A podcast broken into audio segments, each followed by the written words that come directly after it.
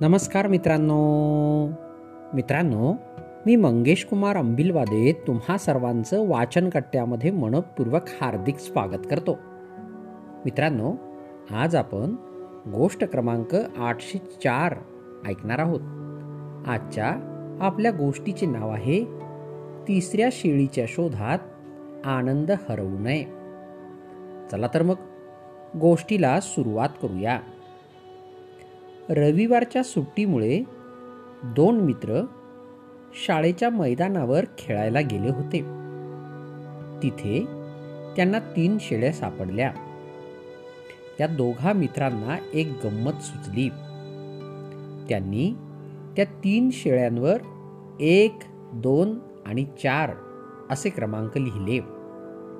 त्यांनी त्या तीनही शेळ्या शाळेच्या आवारात सोडून दिल्या. दुसऱ्या दिवशी शाळा उघडली. काहीतरी विचित्र वास येतोय असं शाळेतल्या लोकांच्या लक्षात आलं. तिथल्याच पायऱ्यांवर त्यांना शिळी दिसली आणि मग त्यांना हुसकावून लावण्यासाठी प्रयत्न सुरू झाले. एक दोन आणि चार असे क्रमांक लिहिलेल्या त्या तीन शेळ्या लगेचच सापडल्या. पण मग तीन आकडा असलेली शिळी कुठे गेली? तिसरी शिळी शोधण्यासाठी लोकांनी अख्खा दिवस घालवला. शिक्षक शिपाई मदतनीस लॅबमधले लोक कॅन्टीनमधले लोक सगळेच जमले आणि शिळी शोधू लागले. पण शिळी काही सापडली नाही. कारण अगदी स्वाभाविकच होतं ती तिसरी शिळी अस्तित्वातच नव्हती.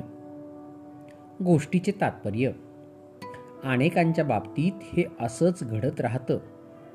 काहीतरी उणीव आहे असं सतत वाटत राहिल्यानं आयुष्याला परिपूर्णता आल्यासारखंच वाटत नाही.